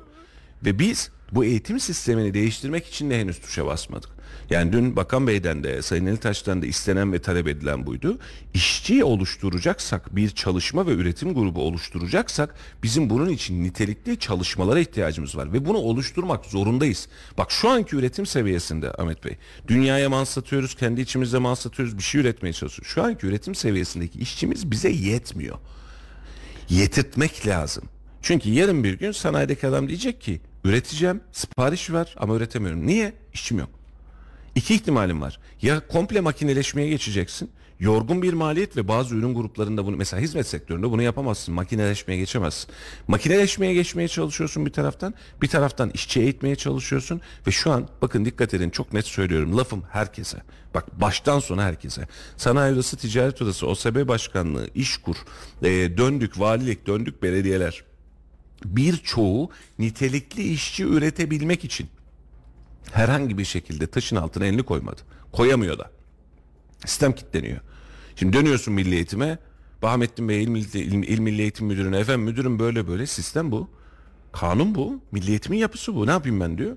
Müfredata uyacak. Müfredat yapabileceği bir şey yok ki. Ha bunun için, bu işin çözümü neresi? Bu işin çözümü merkezi hükümet. Milli Eğitim Bakanlığı yok. Şimdi... Ve açık söyleyeyim, mesela şu ana kadar açtığımız üniversitelerin kapatmamız belki bize zul gelir. Ama hukuk fakültesinde geçen gün yapılan hadise vardı ya, çıkanları avukatlık sınavına takacağız diye. Almayacaksın abi, bölümün kapasitesini düşüreceksin. Bana yılda üç yüz tane hukukçu lazımsa, zaten şu adın piyasada fazlası var. üç yüz tane, dört yıl beş yıl sonrasını hesap edeceksin. Diyeceksin ki bölüm seksen kişi alıyordu ya, peki bu sene almıyoruz. Bu ya, kadar basit. Şöyle söyleyeyim ben sana, yıllar önce şey vardı hatırlarsan, okur yazarlık oranını artırmak için kurslar falan açılmıştı, evet. Yaşlı kesimin. Bu milli eğitim ya da eğitim hamlesi herhalde o zamanlar başladı. Hani insanların çok daha fazla okumasıyla alakalı. Ama o dönem bitti artık. Yani o insanlar ya yaşlandı, öldüler ya da hepsi okuma yazmayı öğrendi artık. Ha bundan sonra şeye gidiyorsun. Şimdi bir işletme ürün üretiyor. Ürünü kime satıyor? Üniversite mezunlarına satmıyor. Parası olana satıyor. Evet. Yani her üniversite mezunu potansiyel bir alıcı gibi yani görülmesin. Yani biz çok fazla üniversite mezunu verince ticareti çok daha fazla canlandıracağız diye bir dünya yok. Yani bir kaos ortamı içerisine giriyoruz. Yıllar önce başlatılmış olan işte okuryazarlık e, çalışmaları, işte dünya seviyesinde ya da Avrupa ülkelerinin yanında işte Türkiye'deki okuryazar oranını şu seviyeye getirdik deme ayarını biz kaçırdık. İyice kaçırdık.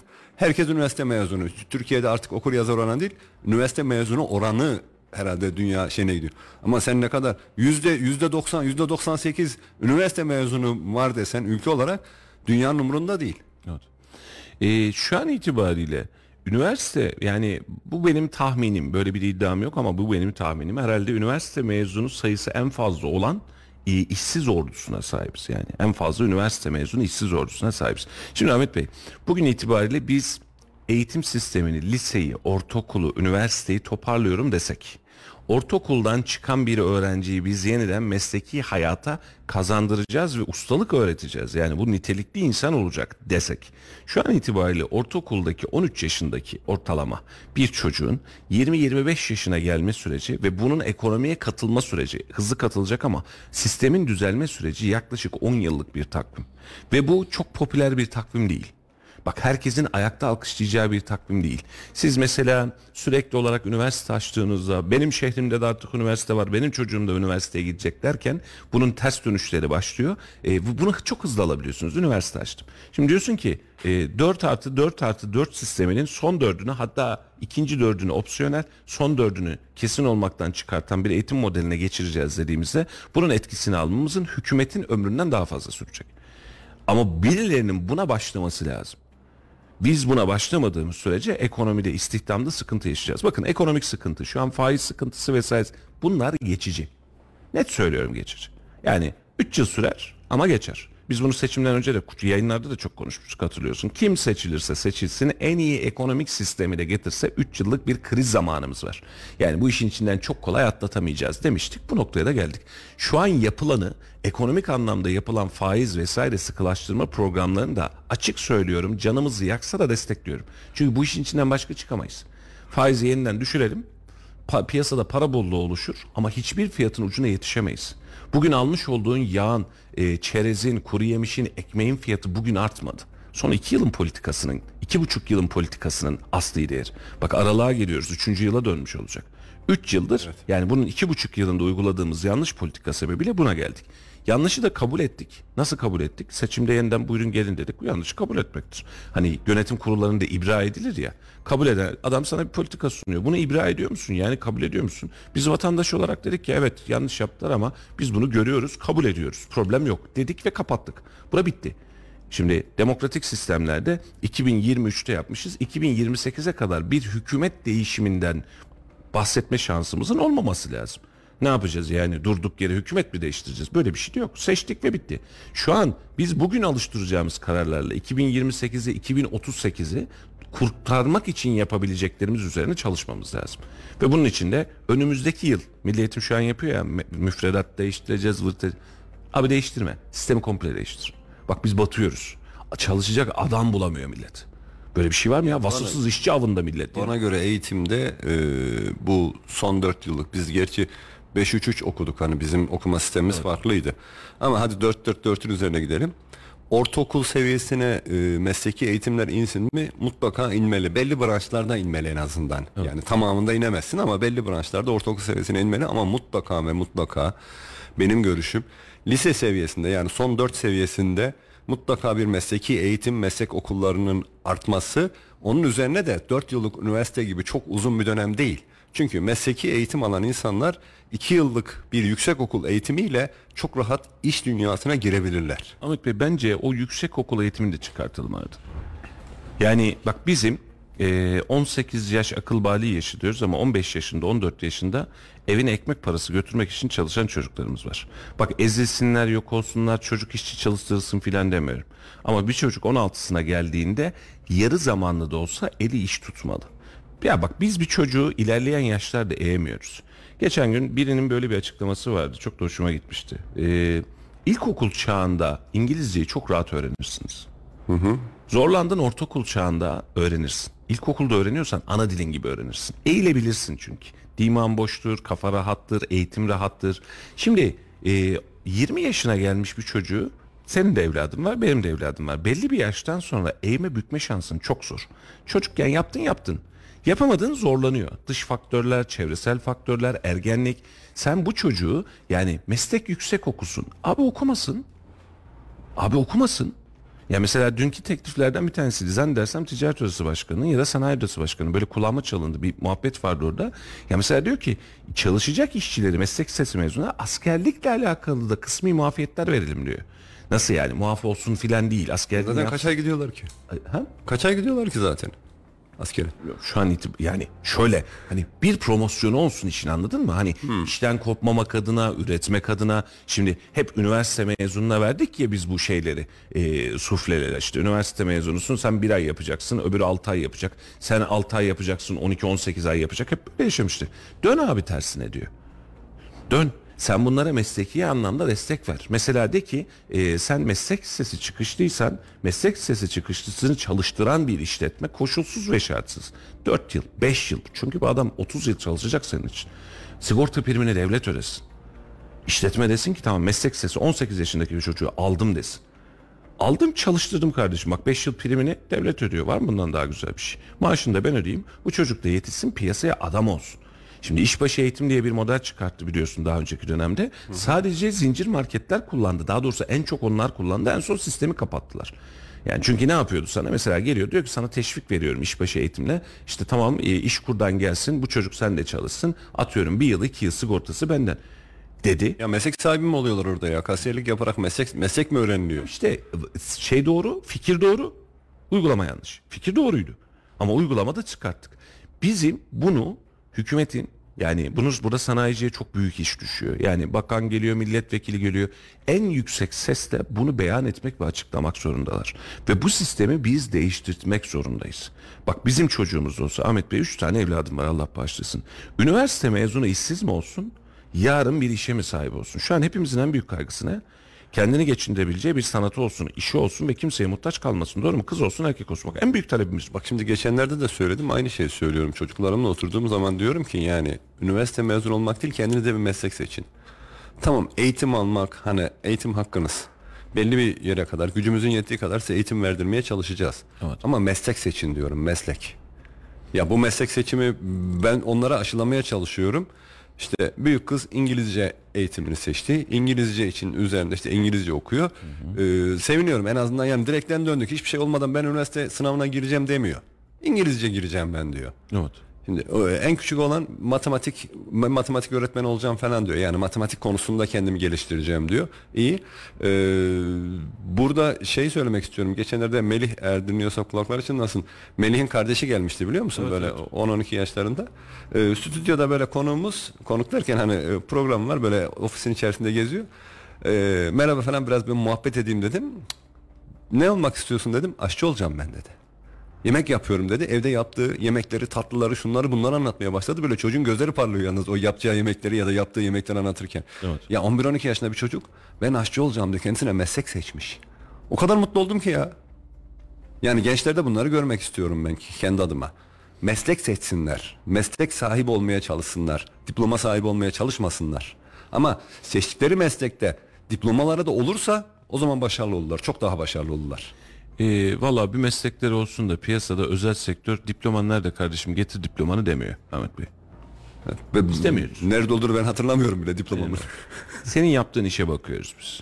Ne kadar işine vakıfsın bakıyoruz. Çünkü biz doktorluk falan yapmıyoruz. Yani insanların canını emanet edeceğimiz aman böyle. Yok, biz işin yapılma şekline, ekonomik katkısına bakıyoruz.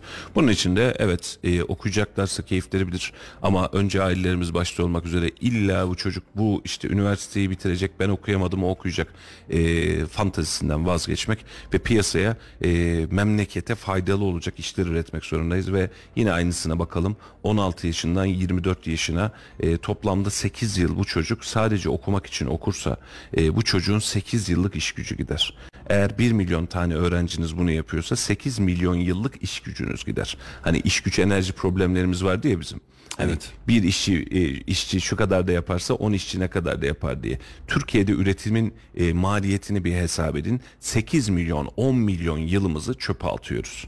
beş sekiz yılın içerisinde on milyon yıl iş gücünü çöpe atıyoruz. Bizim bundan vazgeçmeye mecburiyetimiz var ve bizim sanayiciyi de dinleyelim, e, beraberinde uzmanlarını da dinleyelim. Buna örnek bir rol model yapalım. Yoksa biz ekonomik olarak, bak bugün itibariyle yine söylüyorum, iki bin yirmi beş iki bin yirmi altıda biz ekonomik krizin içinden çıkarız. O gün başka bir krizle karşı karşıya kalacağız. O zaman tüketim kriziyle karşı karşıya kalacağız. Üretim yetmiyor diyeceğiz. Yurt dışından işçi mi getirsek acaba diyeceğiz. Şimdi bugün de konuşulan önemli konu o ya. Göçmenler diyor, nitelikli göçmenleri siz sıkılaştırıyorsunuz. Nitelikli demeyeyim de göçmenleri sıkılaştırıyorsunuz. Yurt dışına gönderiyorsunuz. Ali Yerlikaya bunu hızlandırdı. E peki yurt dışına gittiği için bunlar e, e biz işçi bulamıyoruz. E, sokakta bir sürü işsizin de geziyor. Okulda bir sürü işsizin var. Yani okulda ve işsiz, hakikaten bu öğrenci falan değil, işsiz. Yani çocukta o nitelik yok, belli baştan belli. Zorluyoruz biz sadece. Şimdi bunları biz heba edeceğiz. Bunun karşılığında aman Suriyelileri göndermeyelim, Afganları göndermeyelim. Arkadaşlar beş milyon tane şu an çalışana eğer sen sisteme yabancı uyruklu katarsan yarın bir gün bu işin içerisinden çıkamazsın. Senin kendi milli ekonomin, kendi üretimin, kendi değerlerin kalmaz. Kendi fabrikalarını bu göçmenler tarafından e, ele alınmış, hatta kendi kendi fabrikası kurulmuş bir sistem haline dönüştürürsün. Kısa vadeli düşünmekten artık vazgeçelim. Bugün itibariyle beş tane Suriyeli çalıştırıyorum. Hayat ne güzel. Yetmedi, on yapalım, on beş yapalım. Sonra o Suriyeli diyor ki ben çalışmıyorum. Ne yapacağım? Ben kendime işletme açacağım. Açtığı işletmenin ekonomik verisi bile bizde değil. Ve hal böyle olunca biz saçmalamaya başlıyoruz. Ve biz uzun zamandır, hatırlarsın, iki yıl, üç yıl oldu. Ben belki de köşeye yazılı o kadar olmuştur. ÖSSEK'in işte Suriyeliler olmazsa sanayimiz kilitlenir gibi bir açıklaması vardı. ÖSSEK haklı, evet, diye bir e, köşe yazısı yazmıştım. Orada da yanlış anlaşıldı başlıktan dolayı. Aslında ironiydi o. Yani nasıl haklı olabilir? E, sen bu adamları al, getir. E, şu an ne olurdu? on bir bin dört yüz liraya insan çalıştıramıyor organize, doğru mu? Şu an daha fazlasını çalıştırıyor. Tabii.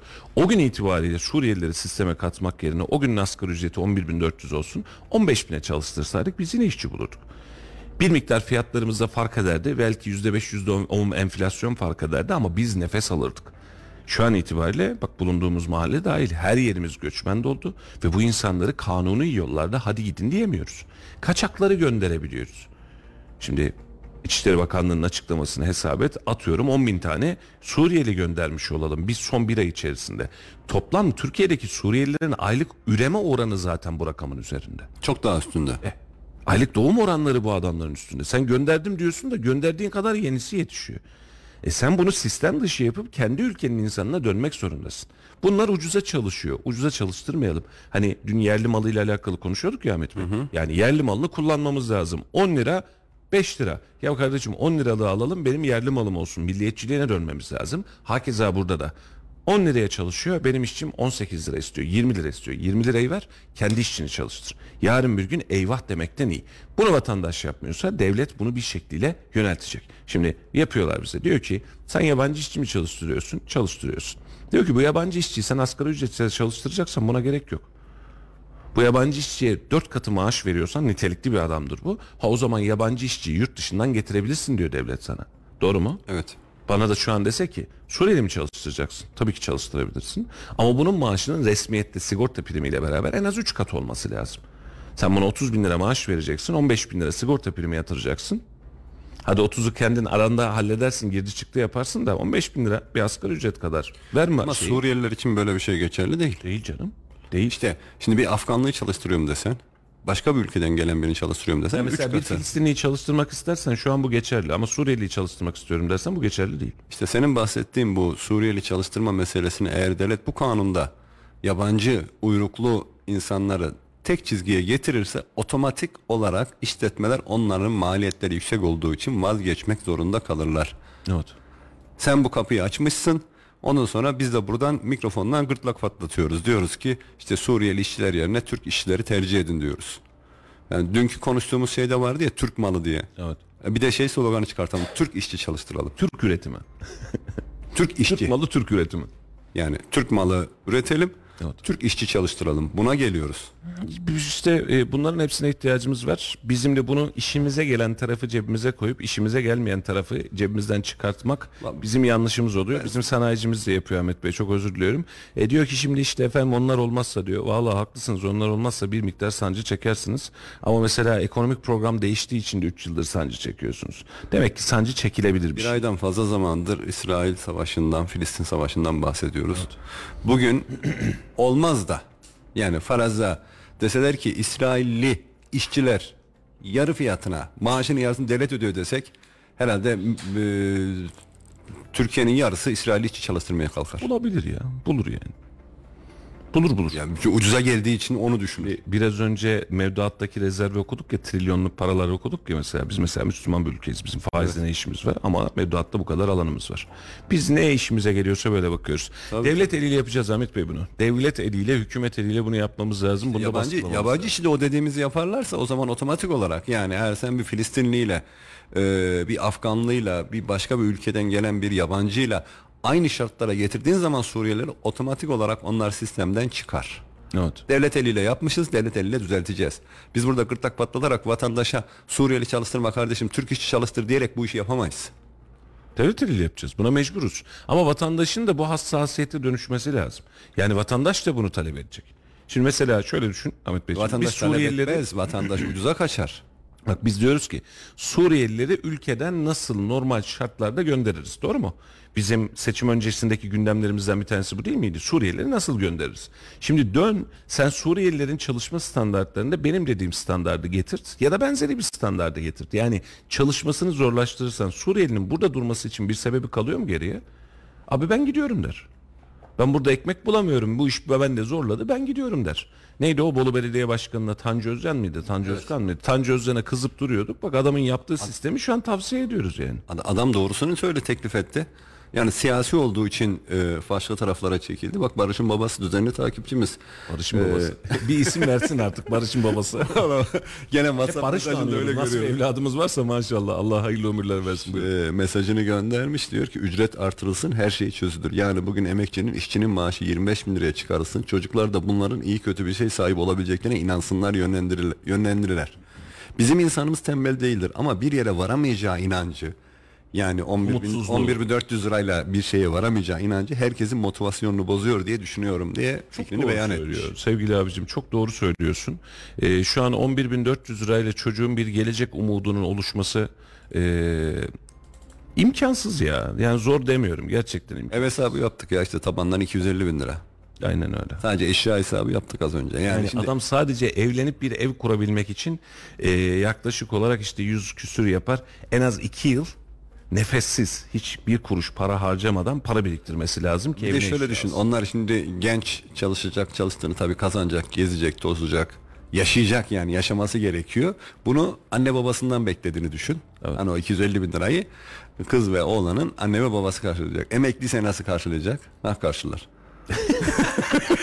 Çok açık. Düşünsene yani anne baba, işte annem babam beni evlendirecek diye düşünüyor. Anne baba emekli. Evlendirmeyi boşver. Şu an emekli dediğin adamın çocuğunu okutacak parası yok Ahmet Bey. Bak sadece emekli maaşıyla yaşayan, evi de kendine. Burs burs hadi götürdü diyelim ya, işi bitirdi diyelim yani bir şekilde. Çok zor. Zengin bir akraba dedi ki benim çocuğum ama yok, çocuğum e... okul masraflarını ben karşılıyorum dedi. Bak faraza oluyor bunlar yani, evet. Sürekli yaşadığımız şeyler. Yani bugün bizim bile elimizde üç tane çocuk okutuyorum. Senin de çocuğun var, sen de okutuyorsun. Biraz daha fazla paramız olsa ne yaparız? Bizim hanımın mesela en büyük hayalidir. Eline geçen parayla der ki işte okuyamayan çocuklara ben işte bir çocuğa burs vereyim, onu okutayım. Hı hı. Yani hayal odur. En güzel hayallerden bir tanesidir. Çok takdir ediyorum. Çok e, sevdiğim bir şey. E, bunlar da oluyor ama iş şeye döndüğü zaman, evliliğe geldiği zaman dediğim gibi işte bir hayırsever bulalım da bu çocuğun e, evlendirsin diyemiyorsun. O hayırsever devlet oldu. Şimdi aile fonu çıktı ya, yüz elli bin liralık kredi çıktı. İşte beyaz eşyayı halledebilirsiniz takriben. Bu da seçim promosyonuydu zaten biliyorsun. Faizsiz ee, borç veriyor. Tabii tabii faizsiz borç veriyor. O da bir şey. Tabii tabii. Tabii şey. yüzde ellilerden bahsettik programın başında. Yani hatta ben sana şöyle söyleyeyim. Aile birlikteliğinin korunması adına yüz elliyi iki yüz elliye çıkartın. Ee, orada da sadece iki taraflı karı ve kocadan imza alarak tek bir şart getirin. Ee, deyin ki beş yıl boyunca boşanmamak kararıyla deyin. Evliliğin ilk başlangıcındaki beş yüz versinler, on yıl boşandırmasınlar. Evliliğin ilk başındaki e, boşanma oranlarını ciddi anlamda da kesmiş olursunuz yani. Yani bu bu da bir seçenek. beş yıl sonra da zaten birbirlerinin huyuna geçerler, alışırlar, boşanmaz da alır. Aynen öyle. Efendim zor günler geçiriyoruz. Zor günlerde e, b, tabii ki e, doğru kararlar atmamız lazım. İki, e, biz işimizi toparlayalım, rahat devam edelim, rahat da hareket edelim. Ee, en büyük temennimiz o. Ee, ekonomi gündemi çok yoğun, ee, ekonomi gündemi çok yoğun olduğu için de bunun e, tartışması da çok uzun sürecek. Pazartesi Halil Bey de geldiğinde beraber e, bunları konuşmuş oluruz. Üzerinden detayları da konuşmuş oluruz. E, yerel gündemde ise e, siyasetin, özellikle dün Sayın Elitaş'ın gelmesi, e, bugün ya da yarın e, Sayın Özseseki de Kayseri'ye gelmiş olacak. Hafta sonunda düğümlerin çözüldüğü, adayların belli olduğu, ad, siyaset düğümlerinin çözüldüğü bir sürece giriyoruz. E, aldığımız kulis bilgileri enteresan değişiklikler olacağı, beklenenler ve beklenmeyenler üzerinde de enteresan değişiklikler olacağı yönünde. E şimdi bunları verip de asparagas yapmanın bir anlamı yok. İşte aldığımız duyumlara göre kulis bilgileri işte şunu işaret ediyor filan demenin e, çok bir anlamı kalmayacak. Netlikleri e, vermeyi seviyoruz. Netlikler üzerinden konuşmayı seviyoruz. E, ama bir değişim süreci, bir değişim rüzgarı e, Kayseri siyasetinde, Kayseri yerel yönetimler siyasetinde oluşacak, oluşacak. oluşturulacak gibi görünüyor. E, bunu önümüz bu hafta sonu çıkacak temayül yoklaması ve sonrasında daha rahat göreceğiz. Milliyetçi Hareket Partisi'nin aday adaylıkları, e, beraberinde AK Parti'nin aday adaylıkları ve ilginç isimler ve ilginç söylentilerde hepsi birbirini toparlayacak. E, siyaset birazcık hareketli. E, biz her zamanki temennimizi de söylüyoruz. E, dün e, Sayın Memduh Bey'le de e, karşılaştığımızda hemen hemen aynısını söyledik toplantıda. Yani o abi kardeşlik hukukumuzdan yana hiç kimseyle bir sıkıntımız yok. Mesele şehri daha iyi bir vizyona getirecek idarecilerin şehri yönetme çabasına girmesi. E, ve bir başka konu da şu, bu kısmı da önemsiyorum Ahmet Bey. E, şehri yarın bir gün bundan beş yıl sonrasında kime emanet edeceğiz, on yıl sonrasında kime emanet edeceğizin cevabını alabilmek için gençleri de e, gönül verdikleri ya da verebilecekleri partilerde dirayetli ve dimdik siyasete davet ediyorum. Yani ben girmedim bugüne kadar ama girmeyen arkadaşlar için de yani siz girmeyin demiyorum. E, birilerinin de bu siyaseti yapması lazım. E, çok e, şu ankiler için belki bu söylemeyeceğim ama çürük yumurtalarla olan bir iş değil. Ya şu, ee, daha ola gidiyor herhalde şu anda siyaseti. Yani eş dost tanıdıklar e, kendi işlerinde yetiştiriyorlar ya da üretiyorlar. Siyasi yetişimi yapıyorlar. Evet. Ben öyle tahmin ediyorum. Yani dışarıdan bir e, çocuğun, hiçbir eşi, dostu, akrabası, herhangi bir siyasi parti üyesi olmayan bir çocuğun ya ben ileride bir yerlere gelirim, ben siyasi partilerle alakalı bir analiz yapayım, hangi partinin görüşleri, fikirleri ya da duruşu bana yakındır diyerek herhangi bir partiye varıp o partide e, gençlik kollarından başlayarak çalışması ya da ilerlemesi bana çok şey gelmiyor, yani gerçekçi gelmiyor. Yani o partide işte yönetimde, üst yönetim kurullarında ya da ne bileyim il yönetiminde falan böyle yakın bir akrabası olacak da onun yanında böyle giderken gelirken stajını öyle yapmış olması gerekiyor gibi geliyor bana şu anda. Bilmiyorum, ben bu konuda sen nasıl düşünüyorsun? Valla e, o stajı evet, yani siyasetin içerisinde de bunu, ama bizim eksiğimiz şurada kalıyor Ahmet Bey. Siyasetin içerisi tamamen bir şey noktasına döndü. Menfaat ve işte belediyede iş bulur muyum, kamuda şunu yapar mıyım noktasına döndü. Biz bu kısımdan çıkıp tüm siyasi partiler üzerinde gençleri siyasete de bir miktar ısındırmalıyız. Profesyonel siyasetçilerden bahsetmiyorum ama haftada bir gününü ayırıp o partinin toplantısına girebilecek, akşamında ben buradayım diyebilecek, konuşmaların içerisinde bulunacak, bu idrake sahip olabilecek, kendisini ee, bir ee, nitelik ve uç haline getirebilecek. Yani ben önümüzdeki beş yılın on yılın içerisinde bu ülkeyi yönetenlerden bir parça olabilirim diye düşünebilecek e, bir sürece oturtmak lazım işi. E, yani burada da eksik kaldığımız kanaatindeyim. Çünkü son dönem gençliğimiz, son on yılın yirmi yılın gençliğinde genel itibariyle ideolojik bir sancı var. Sancı şu, ideolojilerin olmaması. Yani bir yerde, bir makamda, bir detayda ben bulunayım diye isteklerinin bulunmaması en büyük sancılarımızdan biri. Bu kısmı pozitife çevirebilmemiz lazım. Yani gençler bu anlamda ülke ufkuyla alakalı sadece siyasi olması gerekmiyor. Bir yerde ben buradayım. Yani benim bir fikrim var, benim bu ülkeyle alakalı bir projem var, ben bunu yapmalıyım diye yola çıkabilmesi lazım. Toplum olarak hepimiz siyasetçiyiz. Evet. Toplum olarak sokakta herkes siyasi konuşuyor ama bunu partiler de yapmıyor. Hı-hı. Herkes dışarıda konuşmayı tercih ediyor. Ben bunu görüyorum. Anladım. Halbuki karar mercileri ya da işin içerisindeki ana aktörler partilerin içerisinde olan insanlar. Ama mikrofonu uzatıyoruz yıllardır, biliyorsun. Herkes siyaseti konuşuyor. Kahvede herkes siyaseti konuşuyor. Ee, arkadaşlarla herkes siyaseti konuşuyor. Biz Part- bile bir araya geldiğimizde siyaset konuşuyoruz. Ama biz bunları partiler içerisinde yapmıyoruz. Dışarıda yapıyoruz. Halbuki aktörler de partilerin içerisinde yapan insanlar. O yüzden senin davetine katılıyorum. Evet. Efendim biz yavaştan sona geliyoruz. Haftanın da son yayını. Hafta sonu birazcık yoğun geçecek. Ee, bir dizi toplantılar, temayül yokla, yoklamaları e, ve beraberinde hareketlilikler gerçekleşecek. E, ve hafta sonu itibariyle muhtemelen Kayseri'deki yerel siyasetin e, insanları, e, açıkları ve beraberinde yeni beş e, yılda e, bizlerin e, belediyeler, yerel yönetimler önünde kimler tarafından yönetileceğini bir miktar daha e, konuşmuş olacağız. Serbülent mesaj atıyor Ahmet Bey. E, seviyormuş seni, sevgiler kral filan diyor. Evet, e, son cümlelerine katılmış.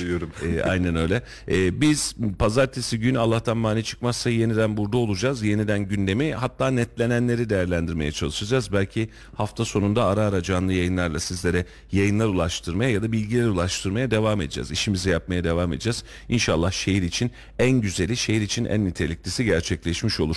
Laf Sokak'ta zincir marketlerin pazar gün kapatılsın mı kararı e, konuşulmaya başlıyor. Ya bunu yanlış hatırlamıyorsam şeyde e, e, İstanbul'da perakende Ticaret Odası'nın perakende grubu kendi arasında böyle bir oylama yapmış.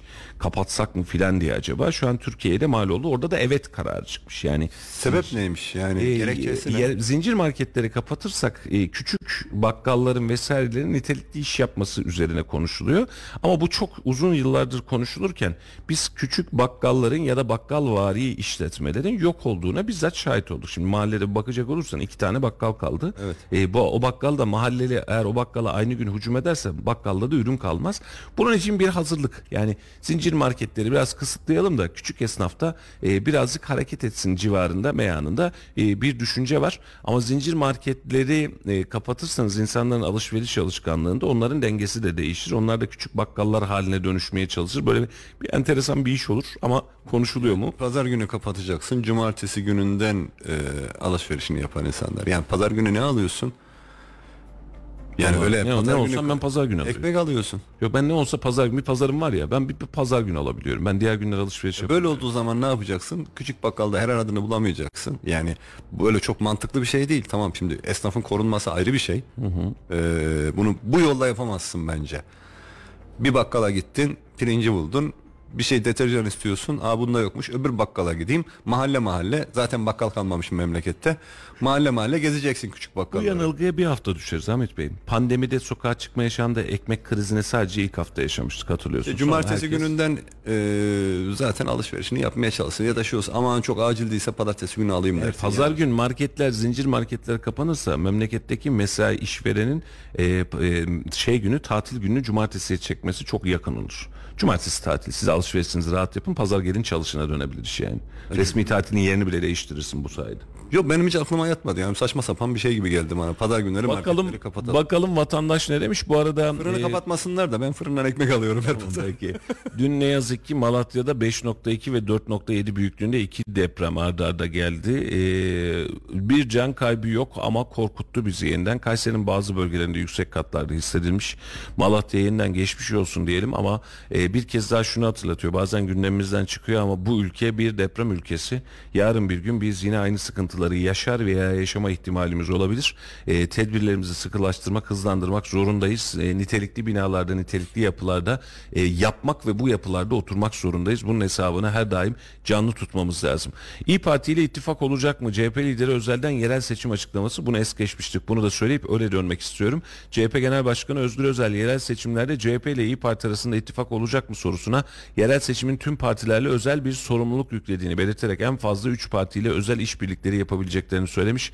İYİ Parti Genel Başkanı Meral Akşener ile sorunları aşabilecekleri söyleyen Özel, ben Meral Hanım'la, Sayın Genel Başkanımızla, onun deyimiyle Meral ablam ile beraber pek çok zorluğu aşacağımıza inanıyorum demiş ve uzun bir aradan sonra e, Yavaş da dün Akşener'i ziyaret etmişti, Mansur Yavaş. Uzun bir aradan sonra İYİ Parti ile C H P arasında bir ittifak modeli olur mu ya da lokal ittifaklar olur mu'nun en cevabını üç parti diye sınır mı koymuş? Yani abartmayalım diyor. Yani altılı masa, sekizli masaya dönmeyelim şey, diyor. Yabancı oyuncu yabancı oyuncuda sınır koymak gibi bir şey oluyor bu ya. Tabii, yani. Tabii. Ee, o hale getirmiş. Bunun için de e, şu an itibariyle tablo bu. E, bir ittifaka yeşil ışık yakılmış. Bakalım önümüzdeki günler e, ittifak modellerini özellikle İstanbul, Ankara üzerinde belki de çok çok daha fazla konuşacağız. Kanun çıkarsınlar bu konuda canım.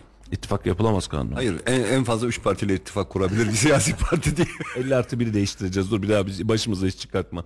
Efendim, Laf Sokak'ta ile sizi baş başa bırakalım. Zincir marketler pazar günü kapansın mı diye sormuşuz. Kapanmasın. Bakalım sokak ne demiş? Ee, Ahmet Bey, evet, kapanmasın. Mer- merak ediyorum ne demiş insanlar. Bir de, bir de bir de sokağın cevabına bakalım. Pazartesi gün yeniden birlikte olacağız efendim. Pazartesine kadar kendinize iyi bakın. Güzel haberlerle geçireceğiniz güzel bir hafta sonu sizin olsun. Ee, yeniden görüşmek üzere efendim. Hoşça kalın. Hoşça kalın. Mahalledeki bakkalların neredeyse yok derecede yok olması bekleniyor değil mi? Yani büyük zincir marketlerin kapatılması bir çare olmamalı bence. Küçük esnafı zaten düşünülse bu kadar zincir market açılmazdı. yedi gün boyunca faaliyet gösteren zincir marketlerin pazar günleri kapatılması gündemde. Sizce zincir marketler pazar günü kapatılmalı mı? Kapatılmalı. Neden? Çünkü ufak yerler de biraz şey yapsın. Alışveriş yapsınlar, ne var? Hep zincir marketler kazanacak değil, o ufak yerler de kazansınlar. Küçük esnaflara çok şey etkili olur. Kapatılırsa yararına, küçük esnaf, esnafların yararına olur. Yani öbür marketler için, yani bakkallar için, onlar için iyi olur yani, avantajlı olur. Yani en azından onların için bir faydası olur ya. Onlar da ek gelir yapmak için olur. Oraya yazdırıyorlar ama o marketlere yani. Ama onlar da bizler için biraz şeyli oluyor yani. İndirimli falan olduğu için. Ama kapatılsın iyi olur bence.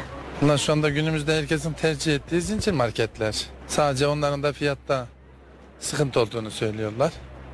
Eğer ki şu şekil bunlar sanırım duyduğuma göre kendi aralarında grup oluşturmuşlar.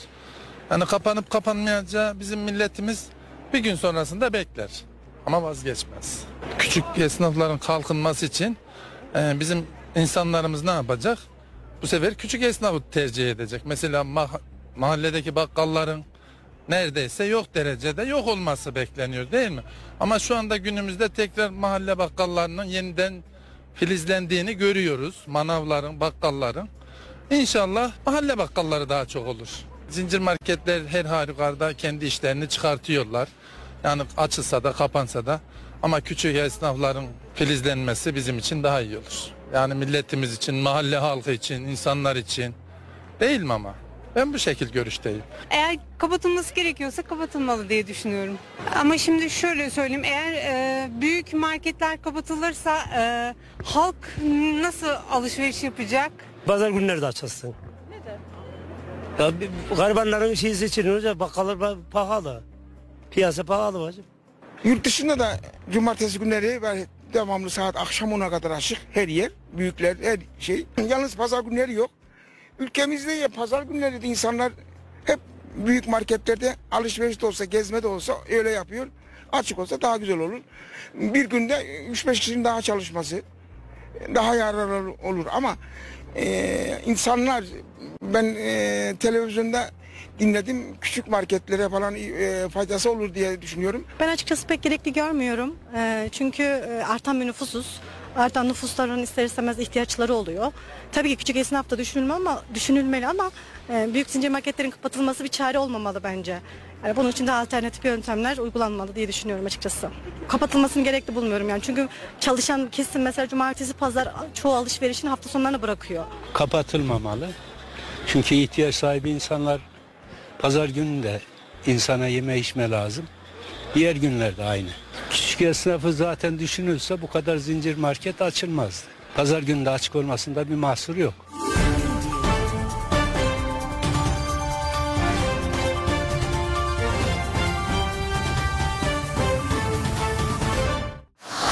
Radyo Radar Yol Açık sona erdi.